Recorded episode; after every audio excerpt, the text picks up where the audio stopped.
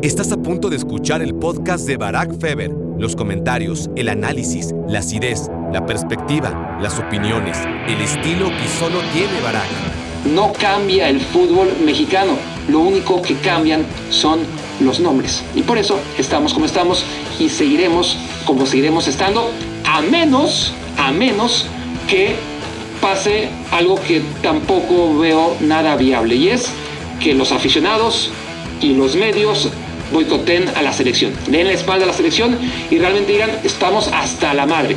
Está claro, o a mí me queda muy claro, que lo que le mueve a Irarragorri no es el voy a poner al mejor técnico posible a la selección nacional. No, voy a poner al mío para que vean quién mando. Voy a poner al mío y voy a imponer el mío sobre el de Jesús Martínez porque me quiero chingar a Jesús Martínez. No voy a permitir que Guillermo Almada se salga con la suya porque el que me la hace la paga. Ese es el tipo que está moviendo los hilos del fútbol mexicano.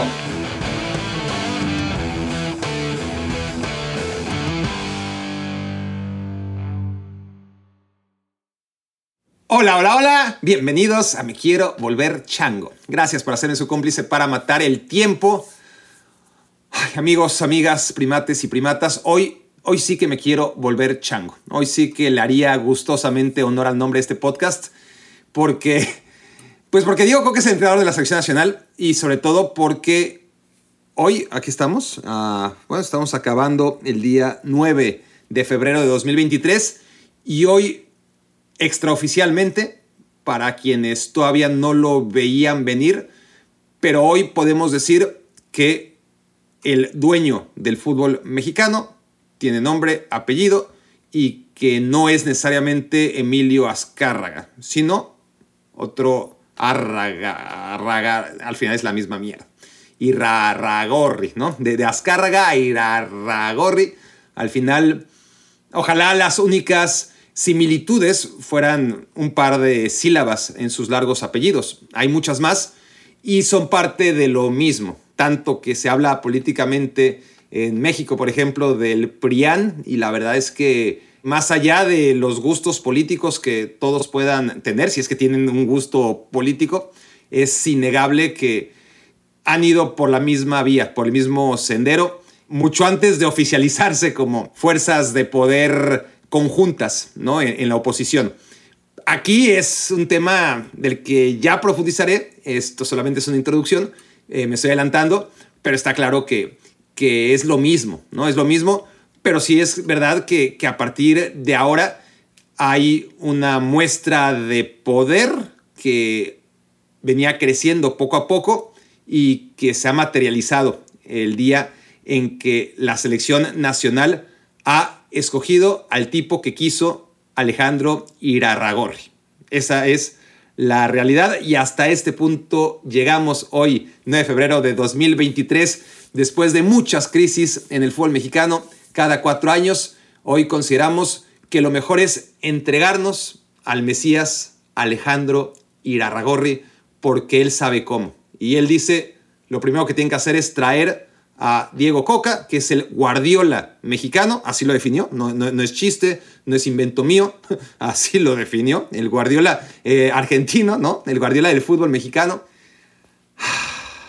Bueno, empecemos. Reflexión número uno del día. ¿Por qué Diego Coca no debería ser el entrenador de la selección nacional, más allá de quién le haya escogido, más allá de todos los intereses creados? Y más allá que el gran problema de Diego Coca no es Diego Coca, sino el por qué tiene que ser Diego Coca, ¿no? Pero tratemos de limitar el inicio, por lo menos la primera reflexión de esta tanda en fútbol, eh, futbolísticamente. ¿Por qué Diego Coca considero que no tiene los méritos necesarios para ser entrenador de la selección nacional? Primero es una cuestión de gusto. El modelo de juego de Coca. Creo yo que es un buen técnico. Si no lo fuera, no habría conseguido lo que consiguió en el Atlas. Pero su modelo de juego no es atractivo. No es atractivo. Y, y en México, pues nos gusta que la selección juegue bien en la mayor medida de lo posible, porque ganar no va a ganar. Lo mismo decíamos del Atlas, ¿no? Eh, el Atlas era un equipo que durante toda su historia como no podía ganar, al menos le quedaba la coartada de, ah, pero jugamos bien, tenemos nuestro estilo propio y, estamos orgullosos de ser así. en cuanto ganaron una liga como la ganaron y después dos, se olvidaron del gusto de jugar bien y de la academia y, y de todo lo que venían defendiendo como excusa, porque no era más que una excusa para justificar por qué no ganaban y por qué seguían siendo atlistas, ¿no? Porque iba mucho más allá de, de los títulos. Y sin embargo, todo el mundo encantado con que Coca le haya dado la espalda a la manera de jugar del Atlas. Y es verdad que es que se prostituyó tanto, ¿no? El, juego del Atlas en los últimos años, que tampoco estamos diciendo que, que, el Atlas venía de jugar excelso con Rafa Puente y con todos los que estuvieron antes que él. No, ya daba igual. Había perdido también esa identidad de juego el Atlas. Pero bueno, a lo que voy es que sí, en efecto, eso decíamos del Atlas, ¿no? Que, que al atlista, por lo menos, si no va a ganar, regálale buen fútbol. Pero en México, es decir, en México hay que ganar y hay que jugar bien porque juegas en la Copa Oro, ¿no? Porque juegas la eliminatoria mundialista que no le va a tocar a Diego Coca pero ante rivales que uno espera que, que, la selección no solamente gane, sino que lo haga de manera convincente y que, y que la selección juegue como ha jugado en algunos momentos de su historia, como lo hizo con Ricardo Lavolpe, como lo hizo con Miguel Herrera en Copa del Mundo. Con Miguel Herrera, la verdad es que México jugó muy bien ese Mundial de, de 2014.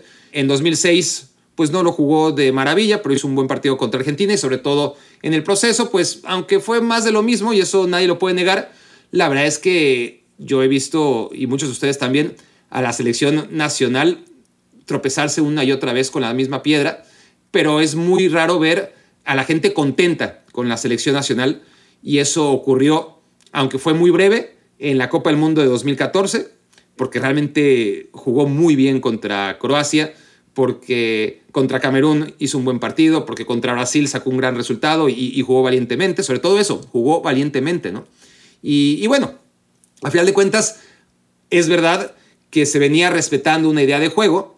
Durante cuatro años decíamos, es que el problema del fútbol mexicano es que no se respetan los procesos, ¿no? Porque el técnico de repente es Enrique Mesa y luego traes a Sven Goran Eriksson y luego tiene que venir Javier Aguirre a rescatarlos y luego el Chepo pues eh, tampoco hace nada para mantenerlo, porque, porque si lo mantienes se tiene que ir, más bien si lo mantienes y no se va, el, equipo no va, no va al mundial, y entonces ya para qué lo largas. Entonces sí, este, llega otro y, como ese otro Bucetich, Tena tampoco la arman. Y entonces se decía, bueno, es que así es imposible, ¿no? Eh, ¿Cómo empiezas un proceso con Hugo Sánchez y luego traes a Erickson y acaba siendo Aguirre el entrenador en un proceso de, de cuatro años, ¿no? Pero en los últimos ocho años México ha tenido dos entrenadores y dos entrenadores de una filosofía de juego continuista, ¿no? Eh, basada en tener la pelota, en ser un equipo en el papel ofensivo, con las variantes que quizás sean más sofisticadas por parte de Osorio que las que tenía el Tata Martino, pero un modelo de juego similar. Y está bien, está bien que después de ocho años en los que el fútbol mexicano, lejos de avanzar, haya retrocedido, se quiera buscar algo nuevo. Si todo fuera por el entrenador, entonces diríamos, bueno, sí, todo lo demás se hace bien a nivel directivo, de estructura, y con este modelo de juego, que ya tendría que ser lo último, ¿no? Una vez que, que está bien sustentado todo lo demás, pues con este modelo de juego las cosas no están sirviendo, vamos a jugar a otra cosa, ¿no? Como hizo la selección alemana en su momento, como hizo la selección italiana, como hizo la selección española, todos en un momento dijeron, a ver, este, el fútbol alemán ya no le alcanza siendo solamente un fútbol de, puro físico. Eh, tenemos que aprender de los demás, ¿no? Eh, y Alemania cambió o se adaptó. España dejó de ser la furia, ¿no? Y, basar todo en, en la furia y, creó una nueva forma de jugar al fútbol que los demás imitaran en lugar de que España tuviera que imitar a los demás.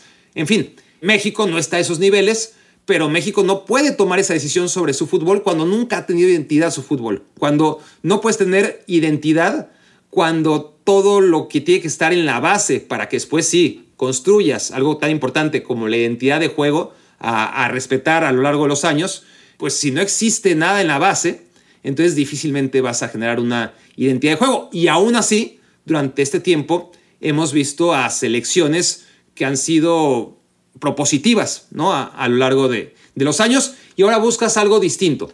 No digo que esté mal porque a mí no me gusta, está claro que a mí no me gusta, me aburre Y el tema es que yo creo que a mucha gente nos va a aburrir y eso ya no es bueno. Eso ya no es bueno que la selección mexicana aburra en un proceso que no va a tener eliminatoria, pero que sí va a tener torneos que van a hacer mucho ruido, ¿no? Previo a, la Copa del Mundo. Y claro, si llega México a la Copa del Mundo y juega como juegue y, al contragolpe y, defendiéndose bien y, al final consigue los objetivos que se trazan, pues todo habrá valido la pena, es la verdad. Pero también el trayecto es importante, ¿no? Eh, y sobre todo un trayecto que suele ser tan tortuoso como el de la selección mexicana camino a cada Copa del Mundo. Entonces, el modelo de juego de Diego Coca, reactivo, conservador, de contragolpe, de, defender con futbolistas que, a ver, en el Atlas, pues prácticamente todos defensas centrales eran extranjeros, ¿no? Angulo no, que se le fue a Tigres además. Llegó en su lugar Aguilera para completar los tres sudamericanos en, en la saga, ¿no? Más el portero Camilo en el arco. Entonces ya la, la, base de ese equipo, pues extranjeros, normal, pues es el fútbol mexicano, ¿no? Los jugadores que aprovechan o que aprovecharon durante un año, nada más fue un año, ¿eh? porque al tercer torneo corto el equipo se cayó en mil pedazos. Tampoco estamos diciendo que vaya legado que dejó eh, Diego Coca a lo largo de, los años, ¿no? El Sir Alex Ferguson del Atlas, ¿o no? Fue increíble. Llegó a un equipo que no ganaba hace 70 años y lo hizo campeón dos veces. ¿Qué más quieres, Barack? No, no, no, no quiero más, no pido más. El tema es que tampoco nos engañemos y pensemos que, es el tipo que, que consiguió dar la vuelta a la dinámica a un equipo tan perdedor y que ganó dos torneos en un ecosistema como el del fútbol mexicano, en el que no necesariamente tiene que ser el mejor equipo para ganar, como ya sabemos, pues bueno, está muy bien, pero eso no debe de tapar todo lo demás, este, que más allá de ese año de buen fútbol, de buen fútbol sin ser vistoso que tuvo el Atlas, pues lo demás este, fueron malos resultados. Pero concentrándonos en ese bicampeonato, la solidez de la, defensa, pues como siempre, los extranjeros. Y el desequilibrio, Quiñones. Y el gol, Furch. Vamos a ver quién va a ser el Quiñones, quién va a ser el Furch. Si es que no va a ser Furch, ¿no? Probablemente no podemos descartarlo. El hombre gol del equipo de Coca y quién va a defender en este equipo. Pues sí, Montes, Angulo y, a, ver quién más. Pero no tiene, evidentemente, a un portero como Camilo Vargas, no tiene a defensas centrales de la estatura, del peso, del liderazgo que, tenía su Atlas y no tiene esos jugadores que te pueden castigar al, contragolpe como lo tenía en, en, rojinegros.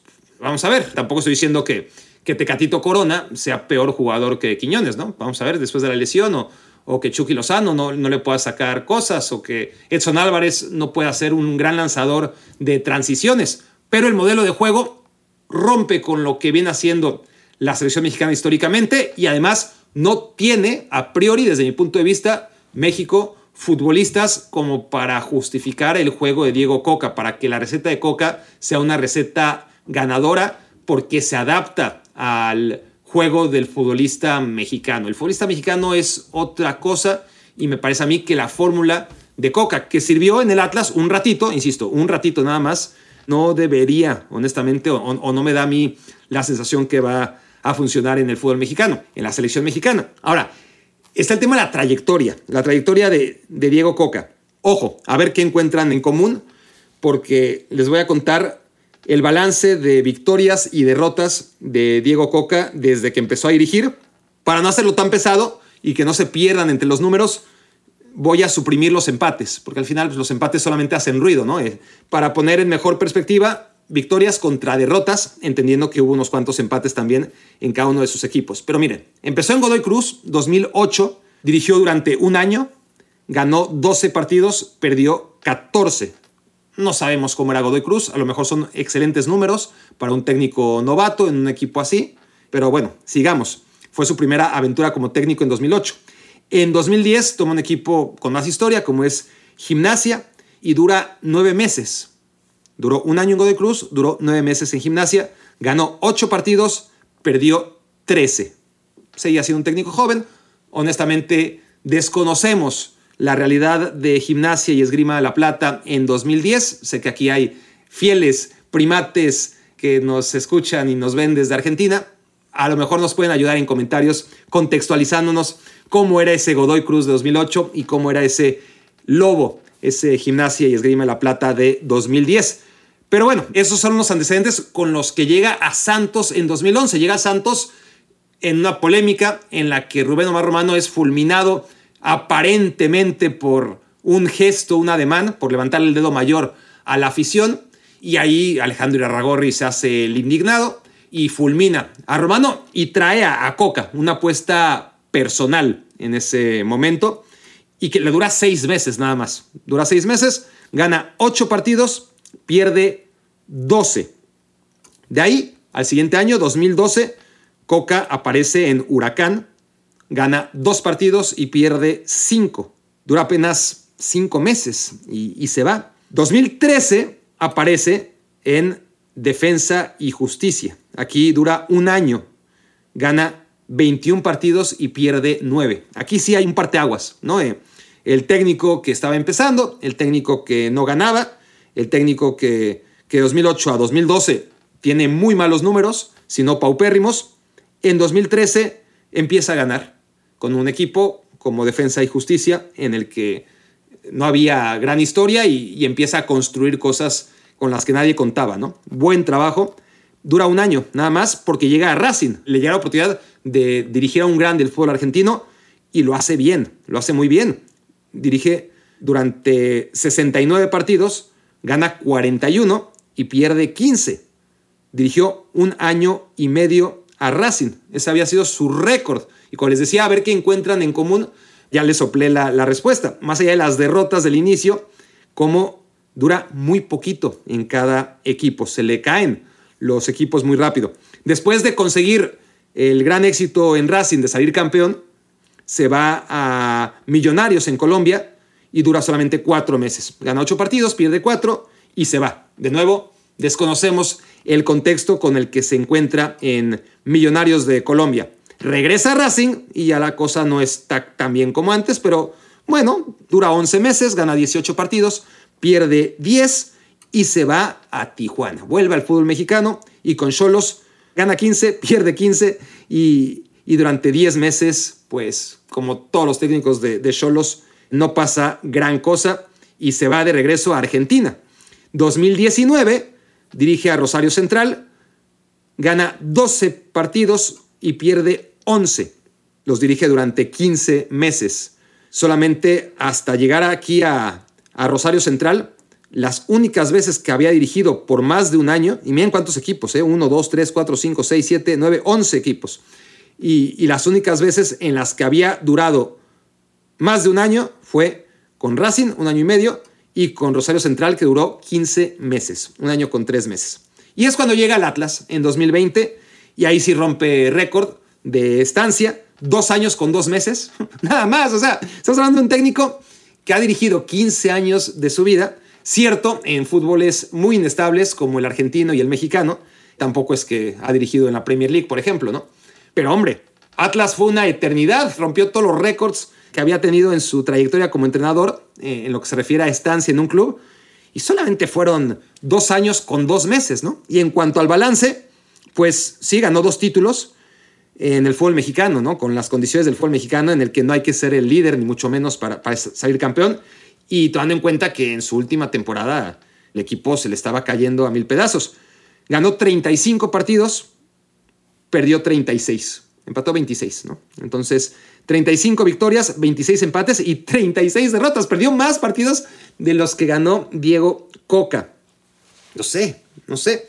Se me hace insuficiente. Lo vemos fríamente y sus números y la estancia, el, tiempo que ha estado en sus equipos, pues no dicen gran cosa sobre el señor Diego Coca. Sí lo dice su última credencial o su penúltima credencial antes de irse a Tigres, que pasó sin que nadie se enterara, ¿no? De, puntitas. Su bicampeonato habla por sí solo, pero, y esto lo tengo planeado para la reflexión número 3, así que lo congelo, ¿no? El tema del bicampeonato que lleva a Diego Coca a pensar que es el mejor técnico para la selección. El tema es que lo piensa una persona.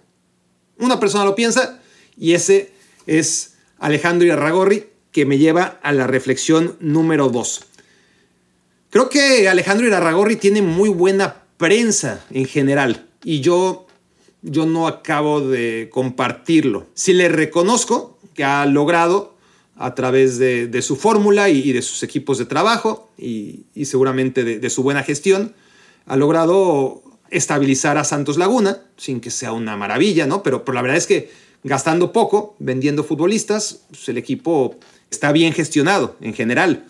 Y con Atlas, pues, pues hay que ver lo que era el Atlas y, cómo cambió de fórmula una y otra vez y, no daba con, con, la forma y, llega ir a Ragorri y medio desmantelando a Santos, sí, pero, pero con esta fórmula de la multipropiedad, porque no descubre nada, la aplica y la aplica bien. Muchos dirán que comprando árbitros, no me oirán a mí decir eso, pero el Atlas, el Atlas consigue objetivos que ni por aquí, ¿no? Ser campeón era una ilusión eh, irrealizable y ganar el título dos veces, eh, ni hablar. Pero pero hay muchos peros. Alejandro Iraragorri es el responsable de que no existe el descenso en el fútbol mexicano. Y, esto es grave, esto es grave porque acaba con una parte muy importante en lo que se refiere a, al espíritu de cualquier competencia. Si hablamos de fútbol, hay que luchar por algo, hay que luchar por, por ser campeón y si no puedes luchar para ser campeón, al menos luchar por la dignidad de no descender. Pero cuando no tienes por qué luchar, entonces, a mí me parece que, se pierde el atractivo y la razón de ser de, una competencia. ¿no? En, el fútbol estamos habituados a ver no un descenso, sino varios descensos en las diferentes ligas para que haya esa urgencia, esa competencia. Y no solamente pensar en la primera división, porque somos súper primera, primera división centristas, ya me salió. Somos súper primera división centristas, ¿no? La verdad es que a quien de verdad afecta es a las segundas, a las terceras divisiones. Un país como este, con tantos lugares, con tantas ciudades, municipios, con, cientos de miles de habitantes, cuando no millones, la cantidad de equipos de fútbol competitivos que podría tener, ¿no? Eh, si, si hubiera una pirámide en la que los equipos mejor estructurados, los equipos en los que haya mejor inversión, los equipos que se ganen los ascensos desde abajo, pues pudieran competir, ¿no? Eh, como en todos lados, de cuarta a tercera, de tercera a segunda, y de repente de segunda a primera, y a ver hasta dónde le alcanza, ¿no? Bueno, todo eso que, que sería importante que tuviera el fútbol mexicano y, que nunca lo ha tenido, porque, porque teniendo un solo descenso y tan condicionado como siempre estuvo, no era suficiente, suficiente para que empresarios que, que no tuvieran tanto, tanto, tanto dinero como se les exige para meterse al negocio de la Liga MX, pero con una aportación mucho más discreta, pero apasionada y con dinero bien invertido en, formación de futbolistas, pudieran eso, ¿no? Generar mejor calidad en los futbolistas, que, hubiese más canteras, que hubiese más allá de, de, las canteras de América, de Chivas, de Santos y de Pachuca, equipos en las segundas, en las terceras, en las cuartas divisiones que pudieran también formar jugadores y sobre todo que puedan ilusionar a, la gente de, estos lugares, ¿no? Este, y, ver que, hay competencias de tercera y cuarta división, donde hay ascensos, donde hay descensos y donde hay cosas que pelear, que, la vida va más allá de la Liga MX y que la Liga MX podría ser el sueño de todos, ¿no? De, llegar ahí, porque no sea un sueño imposible, un, sueño ya limitado de por sí, con un solo descenso y con el porcentaje y con el libro de, de cargos y, de requisitos que, le ponían a los equipos, no solamente de segunda a primera, sino de tercera a segunda, ¿no? Tiene que haber muchos más ascensos, muchos más descensos para que haya realmente gente que quiere entrarle al, fútbol con proyectos interesantes. Alejandro Irragorri acabó de tajo con esto por sus intereses personales, para que su equipo no descendiera, para que no le pasara lo que le pasó con el Tampico Madero, que también fue un desastre. No todo ha sido brillante en, la gestión de Grupo Orleji. No, le digo Orleji porque no lleva U intermedia y no tengo idea por qué todo el mundo le dice Orlegi, pero yo lo leo y, dice Orleji, así que le llamo Orleji. Este tipo que acabó con el descenso, que dicen que ha hecho tantas cosas interesantes en el fútbol mexicano, también es el tipo que, como buen político que es, se alió con Televisa para poder acabar o contrarrestar la amenaza de Jesús Martínez. Jesús Martínez que tiene mucha cola que le pisen también, pero que por lo menos no tiene ese afán tan enfermizo de protagonismo y que lleva mucho más tiempo haciendo las cosas de manera más que correcta, no solamente con el Pachuca, después con la multipropiedad aparente, ¿no? dándosela a su hijo, por lo menos ahí marcando cierta distancia, ¿no? aunque no es que me, chupe el dedo, por lo menos hay una cara distinta. y en los equipos que fue ascendiendo, ¿no? Siempre, ¿no? De tercera a segunda, de segunda a primera, en fin, eh, un modelo en el que también está, eh, también está implicado el gobierno y, muchas cosas, ¿no? Eh, tampoco quiero aquí pasar como el periodista que les va a decir que todo está bien con Jesús Martínez y todo está mal con Alejandro Irarragorri. Tienen muchas cosas similares, pero uno tiene un afán de protagonismo enfermizo y ese no es necesariamente Jesús Martínez sin el otro. Bueno, él fue el que se alió con Azcárraga y le enseñó la forma de, combatir al, otro grupo, que realmente, más allá de velar por sus intereses, en un beneficio colateral, sí que podía beneficiar al fútbol mexicano. Eh, el tema de abrir las transmisiones, ¿no? Por ejemplo, eh, no olvidemos que los equipos del fútbol mexicano estaban secuestrados por Televisa y, TV Aztec. No, no había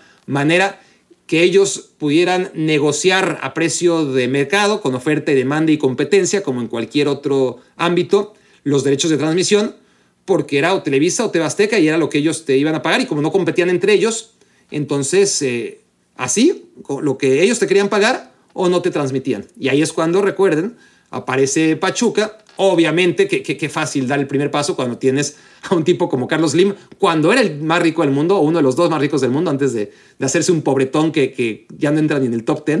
Este, pero, pero claro, así es, con ese apoyo, pues quién no va a dar el paso, pero hay que darlo, hay que darlo. Y, el primer equipo que, se salió de, esta, de este duopolio y decir, a mí no me pagas lo que creo que me corresponde, pues me voy a Fox Sports, ¿no? El, el que lo hizo fue Pachuca. Y a partir de ahí se dio una cadena de equipos que, se dieron cuenta que, ellos podían hacer lo mismo y con eso se limitó el gran poder, el poder absoluto que tenían las televisoras sobre los equipos hasta llegar a algo que beneficia a, los equipos del fútbol mexicano, ¿no? El, poder estar regidos por la oferta y la demanda y, y poder recibir la cantidad de dinero que cualquier televisora esté dispuesta a pagar sin que tengan que ser forzosamente Televisa y, TV Azteca, porque además ni competían entre ellas, ¿no? Tenían, Televisa tenía sus 10 equipos, TV Azteca tenía los 8 y solamente podía renovar una y otra vez porque tenían ese pacto de caballeros entre uno y otro. Bueno, eso, para poner en contexto, que, que, la selección mexicana, ese sí ha sido el negocio de Televisa y ese sí es el que no ha querido soltar nunca. La selección mexicana es de Televisa. Y después de muchos años en los que TV Azteca estuvo chingue, chingue, chingue, chingue con, ¿no? Este, al final ya para que, para que los dejaran tranquilos una vez y, y quitarse esta mosca en la oreja, dijo, ¿quieres una rebanada del pastel? Tómala, ¿no? vamos a, repartirnos el pastel y ahora todos este, vamos a ser felices con la selección nacional. Eso ocurrió camino al Mundial de 2006. Pero bueno, hay otros dueños en el fútbol mexicano más allá de Azcárraga y Salinas Pliego. Y este grupo de, Jesús Martínez le abrió los ojos a, muchos, ¿no? Y, tuvo la valentía de dar ese paso que, otros no se atrevieron. Irarragorri logró, junto con sus aliados, que los derechos de transmisión de la selección, cuando habían vencido con Televisa y con TV Azteca y podían abrirse de nueva cuenta, o por primera vez, por primera vez al mejor postor, porque en algún momento sí que hace mucho, hace mucho, mucho, TV Azteca quería competir con, con Televisa, ¿no? Por los derechos de, transmisión. hace demasiado que, que llevan de la mano y simplemente Azteca asume y está contento con ser el, el guarro de Televisa, ¿no? El segundo, el, el que se queda un poquito con las obras de, de, lo que va dejando ahí Televisa. Pero van, van siempre en conjunto, ¿no? A, pugnar por, por, los derechos de transmisión y, a repartírselos. Cuando se da la posibilidad de que estos derechos de transmisión van a vencer y se puedan abrir al mejor postor, se llame como se llame, ESPN, Fox Sports o lo que sea, Alejandro Arragorri cierra el sobre y dice, no, vamos a renovar con Televisa, ¿no? Con los votos de Televisa, los votos de TV Azteca, los votos de Irarragorri, la multipropiedad, más dos o tres secuaces, tuvieron esa mayoría de votos en las que se impidió, y esto yo no lo estoy hablando como comentarista de ESPN, ¿eh? que, que me vale gorro, eh, honestamente, en ese sentido. Si ESPN transmite o no a la selección mexicana, o si siquiera ESPN estaba interesado y, tenía pensado hacer una oferta. Lo, lo, desconozco y hasta lo dudo muchísimo. Pero no quiero que se malinterprete. Lo digo en plan de los intereses, si son para el fútbol mexicano, es vamos a abrir los derechos de transmisión. Si Televisa y TV Azteca nos siguen pagando más de lo que nos paga cualquier otro, pues perfecto. Pero ¿por qué cerrar la oportunidad de ganar más dinero? ¿Por qué? Pues porque esa alianza, esa alianza sabía Alejandro Irarragorri que iba a tener frutos, ¿no? Y, a final de cuentas, hoy, hoy, años después, lo estamos viendo, ¿no? Con la reducción del poder de Televisa, pero sabiendo que con Irarragorri tienen a uno de los suyos, ¿no? Este, no es que Televisa deje de mandar en el fútbol mexicano, sino que ya es un mandato compartido y además que va hacia la misma dirección. Ese es el tema, con Irarragorri y Televisa, que son, como les decía desde el principio, prácticamente lo mismo. Pero es verdad que Emilio Azcárraga tiene problemas este, graves con su empresa, lo suficientes como para que el fútbol, así como el América, este, ha dejado de ser una prioridad hace rato, pues la selección mexicana pues la quiere mantener, pero no se quiere desgastar y ha encontrado en Alejandro Irarragorri al, joven, al apasionado, al tipo que que le va a hacer el trabajo que él ya considera sucio, ¿no? Y, y que no tiene tampoco dentro de los suyos a ningún perfil para ser el brazo ejecutor en el que se ha convertido ya Alejandro Irarragorri, pero parte de lo mismo, ¿no? De explotar económicamente a la selección para beneficio personal y nada más que personal. Irarragorri, además del tema de los derechos de transmisión y del tema del descenso, pues es un tipo que ha llegado a multiplicar la multipropiedad, ¿no? Si, la multipropiedad ya era un problema en el fútbol mexicano, pues este tipo al que tanto veneran muchos ha llegado a multiplicarla. Ahora son más, ¿no? Este, las multipropiedades y entonces tenemos el tema de Querétaro con Tijuana, pero que a la vez están asociados con Irarragorri por medio de sus representantes y además tienes al Atlas que no ha dejado de ser propiedad en parte de Tebasteca, como lo es el Puebla y como lo es Mazatlán. Y a final de cuentas, esto en lugar de erradicarse con la llegada de Alejandro Arragorri, lo que ha hecho ha sido al contrario, ¿no? Cada vez está en menos manos reales el poder y él lo ha orquestado de, de maravilla, ¿eh? La verdad es que lo ha hecho, yo creo que, que, no creo que las cosas le han salido, este, yo creo que las ha orquestado muy bien hasta llegar a este punto, ¿no? Y, y vean ustedes, a, vayan ustedes a saber qué viene después, porque probablemente este no sea el último, esta no sea la cresta de la ola ni, ni, ni la cima de, de la montaña en los planes de Irarragorri. Vamos a ver qué sigue, pero por ahora ya está en la cima y, y habrá que ver de qué no es capaz para mantenerse en ella. El tema aquí es cuánto tiempo yo el primero deseamos que llegara este momento en el que ya pudiéramos decir que Televisa ya no tome las decisiones en la selección mexicana. Que ya, que, ya no sea Televisa, ya suficiente, ¿no? Bueno, por eso dicen la, la, típica publicidad que puedes encontrar en el metro, ¿no? Ten cuidado con lo que deseas. Ten cuidado con lo que deseas. No vaya a ser que se te haga realidad.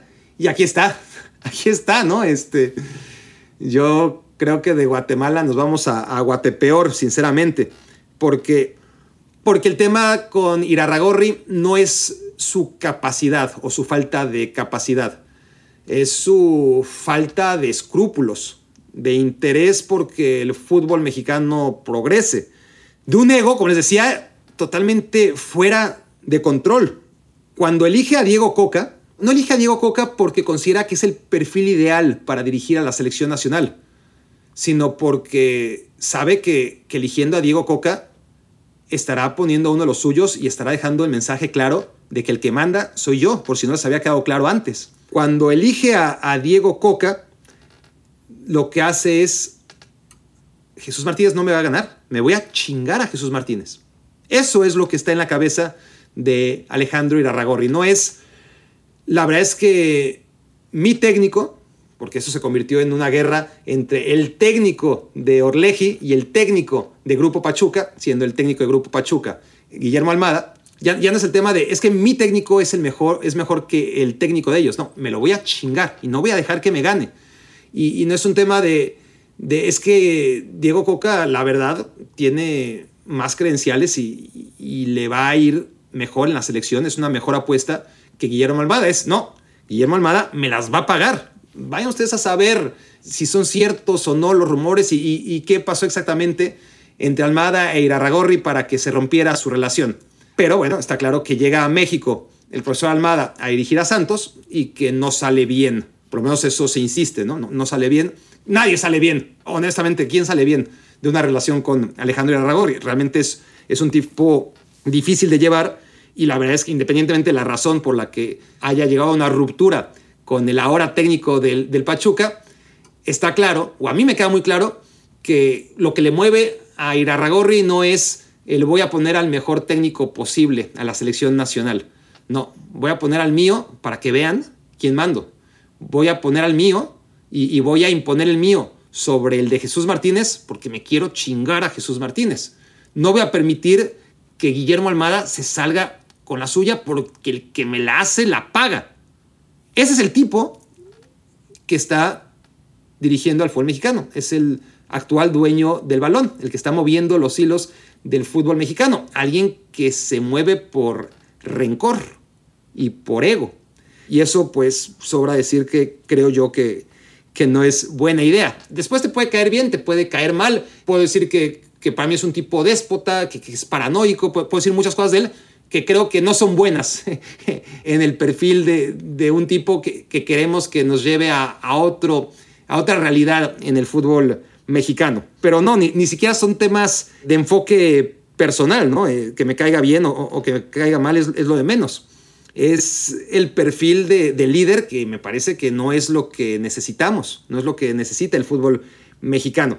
Y el tema aquí, para acabar ya con la reflexión número dos, es el descaro con el que se lleva a cabo el proceso para decidir que Diego Coca es el entrenador de la selección mexicana.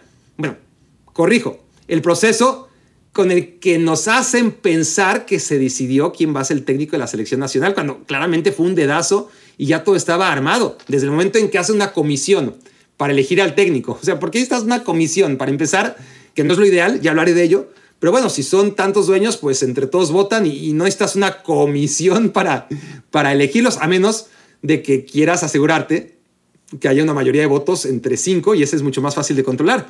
¿Y qué hizo? Pues el descaro absoluto, ¿no? Pone a cinco clubes y nos dicen o nos venden la idea. Mira, pues en esa comisión para elegir y votar por el técnico nacional, pues están América y Chivas, que son los equipos más populares e históricos del fútbol mexicano. Luego, uno como Santos, otro como Pachuca, que han sido los equipos más importantes eh, y poderosos en los últimos tiempos, ¿no? Entiéndase que uno Orleji, otro Grupo Martínez. Y el quinto, el quinto va a ser mmm, Tijuana. ¿Tijuana? ¿Por, qué Tijuana? O sea, tampoco me hubiera parecido una excelente idea cualquier otro, ¿eh? pero, pero a ver, estamos hablando de, de, de, por qué justifican América, Chivas, Pachuca y, y, Santos, y más o menos puede hacer sentido aunque no lo comparta. ¿Tijuana de dónde? Tijuana que, que no clasifica una liguilla hace años, que clasifican 12 de 18 y, realmente es difícil no clasificar, ¿no? Tienes que ser uno de los seis peores y no hacerlo en dos torneos seguidos y en tres torneos seguidos y en cuatro torneos seguidos, acabar siempre entre los seis peores. Se deciden hacer las cosas muy mal, ¿no? Como, las ha hecho Tijuana. Pero claro, aquí está el tema que Tijuana es un aliado incondicional de Grupo Orleji, porque comparten socio, el cual es representante también de, Diego Coca. Y ahí se va cerrando el, el, círculo, ¿no? Porque cuando el argentino Bragagnik, del que vamos a oír cada vez más, es como el Irarragorri del fútbol argentino, ¿no? Es el, el tipo que, sí, exactamente lo que es Irarragorri para el fútbol mexicano, se ha convertido el, además, propietario del Elche en España y que está extendiendo sus tentáculos, ¿no? Ya, este, no solamente Argentina, sino España y México, como representante de jugadores, como dueño y ahora como representante del entrenador de la selección mexicana. Entonces, claro, este tipo es socio de Hank, el dueño de Tijuana, de Cholos. Entonces, evidentemente, esa es la razón por la cual hace una comisión de cinco, sabiendo, mira, tengo el voto de Azcarra con el América, tengo mi voto, el del Atlas, y tengo el voto de Tijuana. Entonces pones nada más a Chivas, que no tiene ningún peso, honestamente, a Mauri Vergara ni le importa, al parecer, y luego se queda solo Pachuca, que, que, claramente no se chupa el dedo y, y, tan pronto como se dio a conocer que esa iba a ser la comisión, dieron un paso al, al, costado porque era una pantomima a la que pues ellos no iban a ser cómplices, ¿no? No, no iban a ser parte de, esa burla en la que hicieron una comisión sabiendo de antemano que iban a tener tres votos sobre cinco que iban a jalar hacia el mismo lado. Entonces, así llegamos a la reflexión número tres, que es mucho más rápida y que se repite mucho. Es, ok, ¿cuál es el tema con la selección mexicana? Con todo esto, con todo lo que se habla, realmente, ¿cuál es el tema? ¿Llegar al quinto partido de la Copa del Mundo? Eso ya lo hablé muchas veces, ya dije que, que es muy probable que se logre con cualquier técnico, que no tiene que ser Coca, ni Bielsa, ni Almada, ni el Tuca, cualquiera, en las condiciones en las que se va a jugar la próxima Copa del Mundo,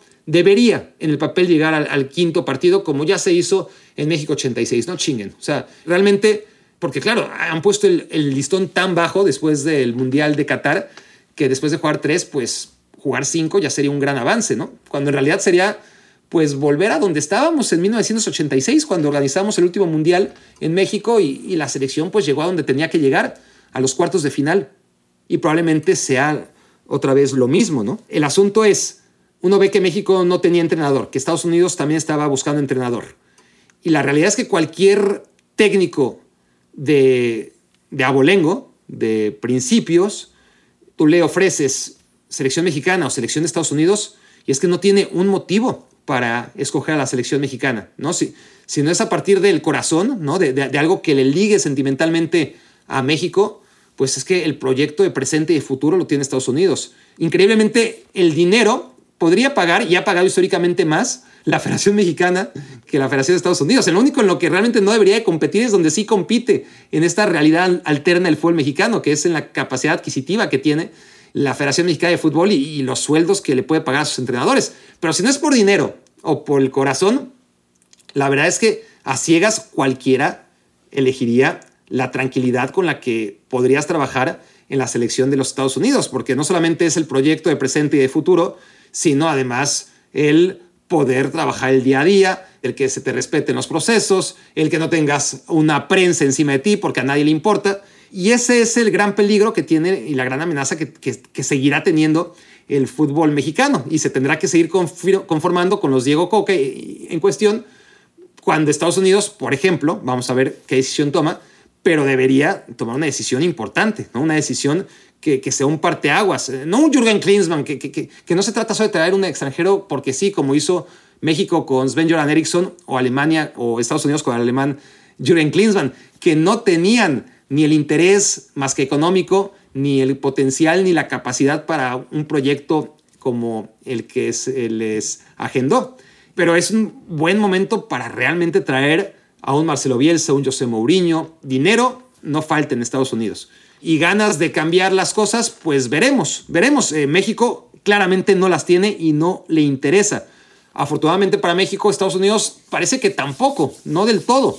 A pesar que, que sabemos tiene una cantidad de futbolistas jóvenes y de calidad muy superior a la mexicana y que por lo tanto nos invita a pensar que si Estados Unidos no está ya en un nivel superior al del fútbol mexicano, es cuestión de tiempo, ¿no? Solamente hay que ver la edad y los equipos en donde juegan tantos chicos de los Estados Unidos y la edad y los equipos en donde juegan tan pocos futbolistas mexicanos.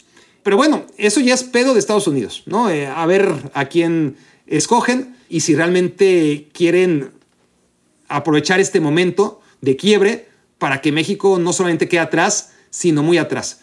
Porque ese es el tema con, con México, ¿no? Eh, lo, lo, que les decía al principio, ya para redondear. Diego Coca fue el bicampeón del fútbol mexicano y lo tenemos muy reciente. El otro técnico de moda ciertamente era Guillermo Almada, último campeón del fútbol mexicano. Pero es que así estamos y así hemos estado desde que yo he visto fútbol en México, desde 1994, ¿no? desde el proceso mundialista del 94. El técnico de moda era Miguel Mejía Barón, porque ganó el título con Pumas en el 91, selección nacional.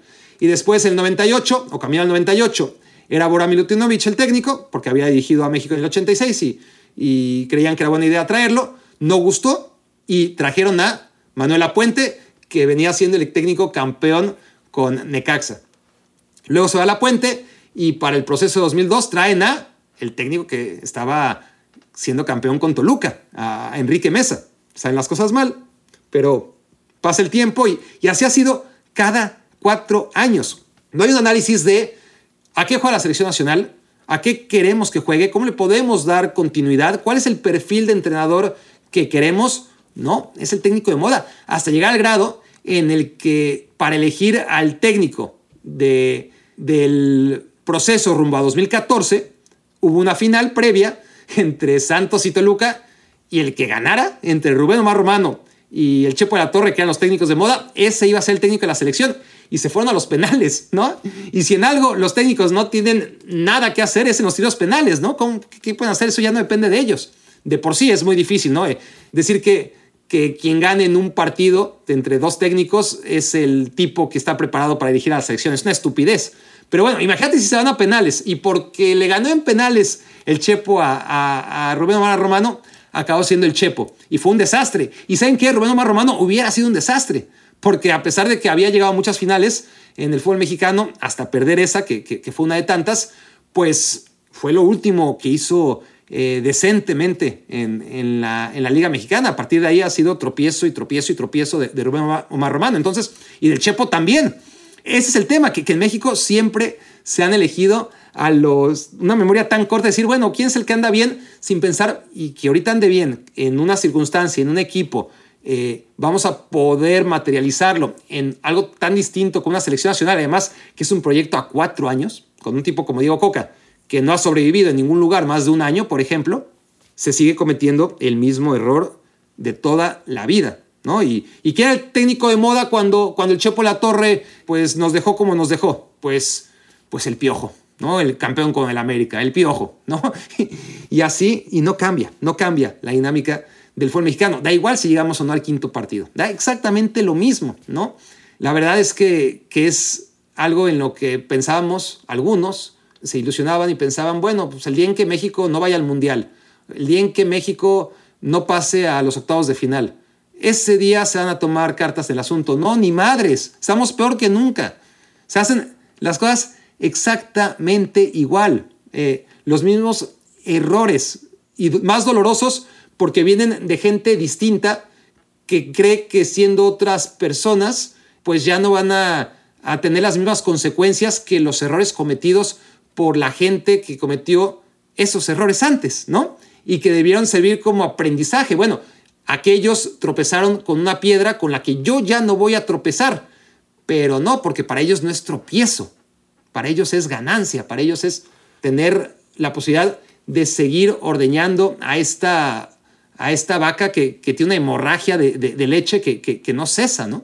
Reflexión número cuatro y última, y va relacionada con este último tema. Los no cambios del fútbol mexicano, o los cambios del fútbol mexicano, que se los pongo así.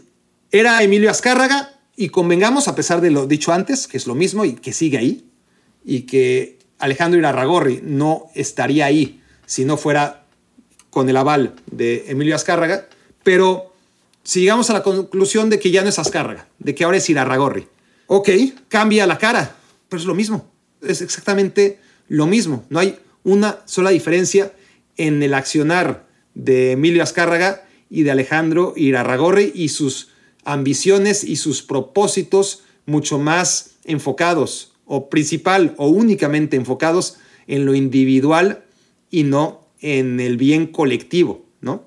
Pues ser la cara de Azcárraga, puede ser la cara de Irarragorri, da exactamente lo mismo.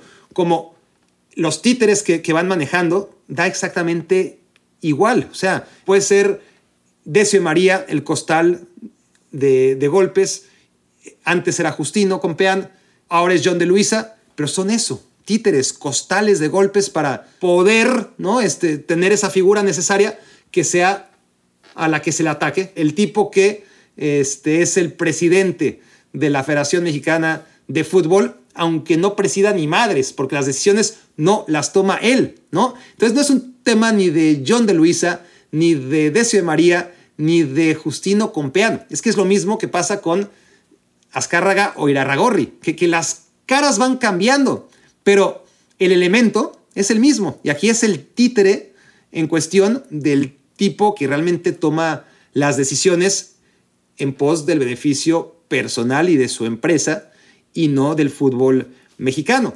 Y lo mismo pasa, por supuesto, con los entrenadores, ¿no? Puede cambiar la cara, puede cambiar la cara y, y vaya que ha cambiado. Y ahora hablamos de Diego Coca y, y que sí, que no, y, y, seguimos debatiendo. Y yo tuve que empezar este podcast, porque así correspondía, con Diego Coca, cuando da igual, da igual. La cara va cambiando, pero ¿qué pueden hacer los técnicos de la selección nacional cuando la realidad del fútbol mexicano es la que es y no hacen absolutamente nada para cambiarla desde la base, desde la raíz, desde todo lo que hay que hacer, empezando por el tema más importante, que es el que realmente aqueja al fútbol mexicano y no le permite crecer.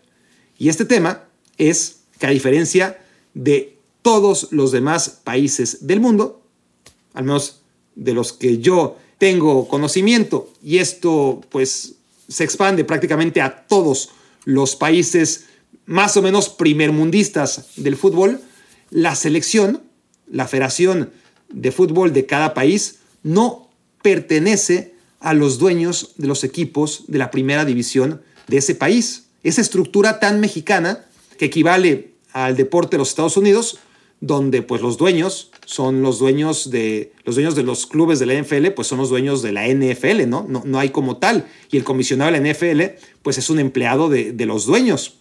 Bajo ese formato, en México, la Federación Mexicana de Fútbol depende directamente de los clubes, pertenece a los clubes, no tiene autonomía y por lo tanto ya de inicio podemos hablar de descensos, de ascensos, de formación de futbolistas, de la necesidad de mandar a los jugadores a un mejor precio, de todo lo que se dice en el fútbol mexicano.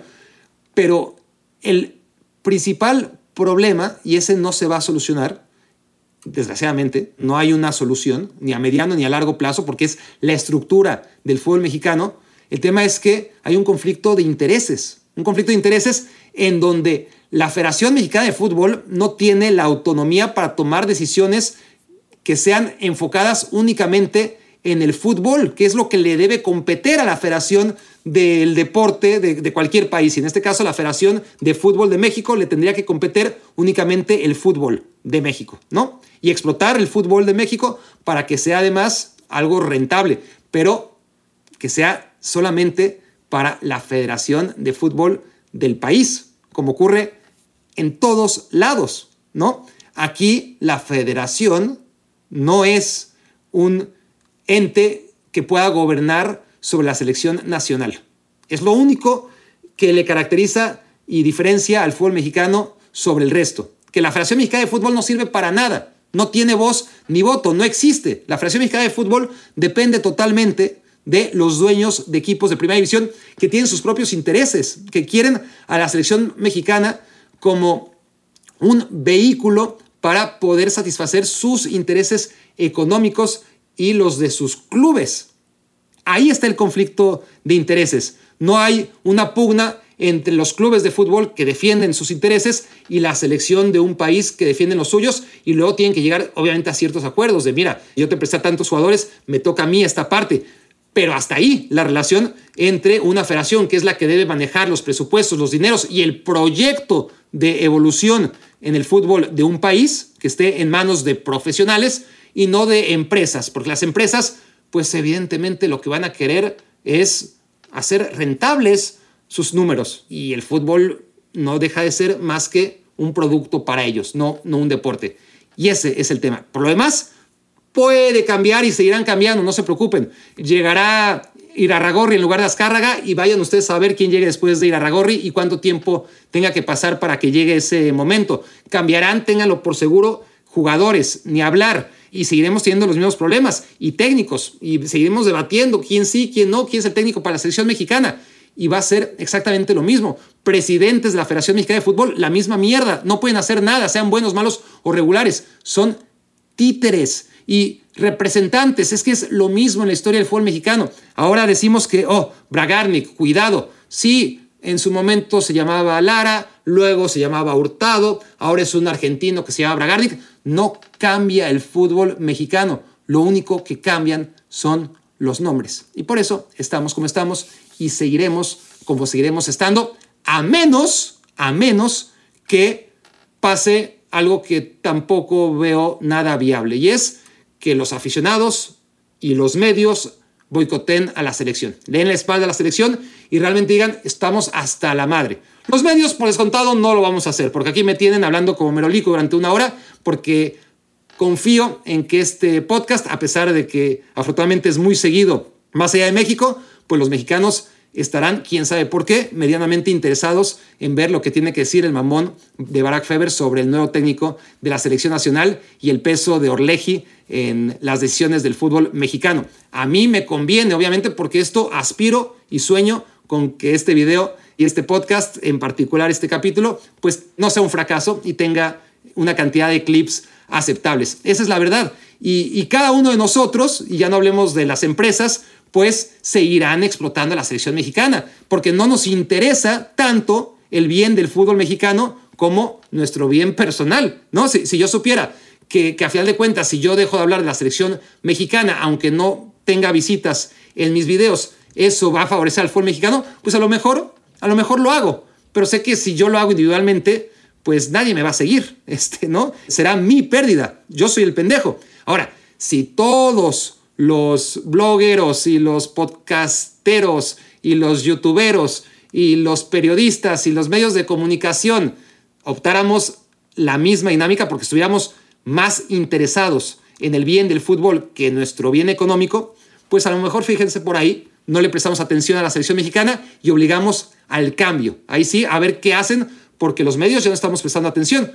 Pero eso está claro que no va a pasar, ¿verdad? No va a pasar ni los medios tradicionales, los que menos, y los nuevos medios, los podcasts, los canales de YouTube, etcétera, tampoco, tampoco lo van a hacer. Por mucho amor que le tenga el fútbol mexicano, pues tienen más amor al poder comer en el día a día. Y la afición, pues la afición es la que tiene el poder. La afición es la que podría decir, ya estamos hasta la madre. Ahora sí, ya estamos hasta la madre. Que nos dejen de tomar el pelo porque no nos interesa. Y el día, ahí sí, el día en que se caigan los ratings, el día en que se caiga la venta de camisetas, el día en que no sea rentable el fútbol mexicano y la selección nacional, es el día en que tengan que decir, ¿sabes qué?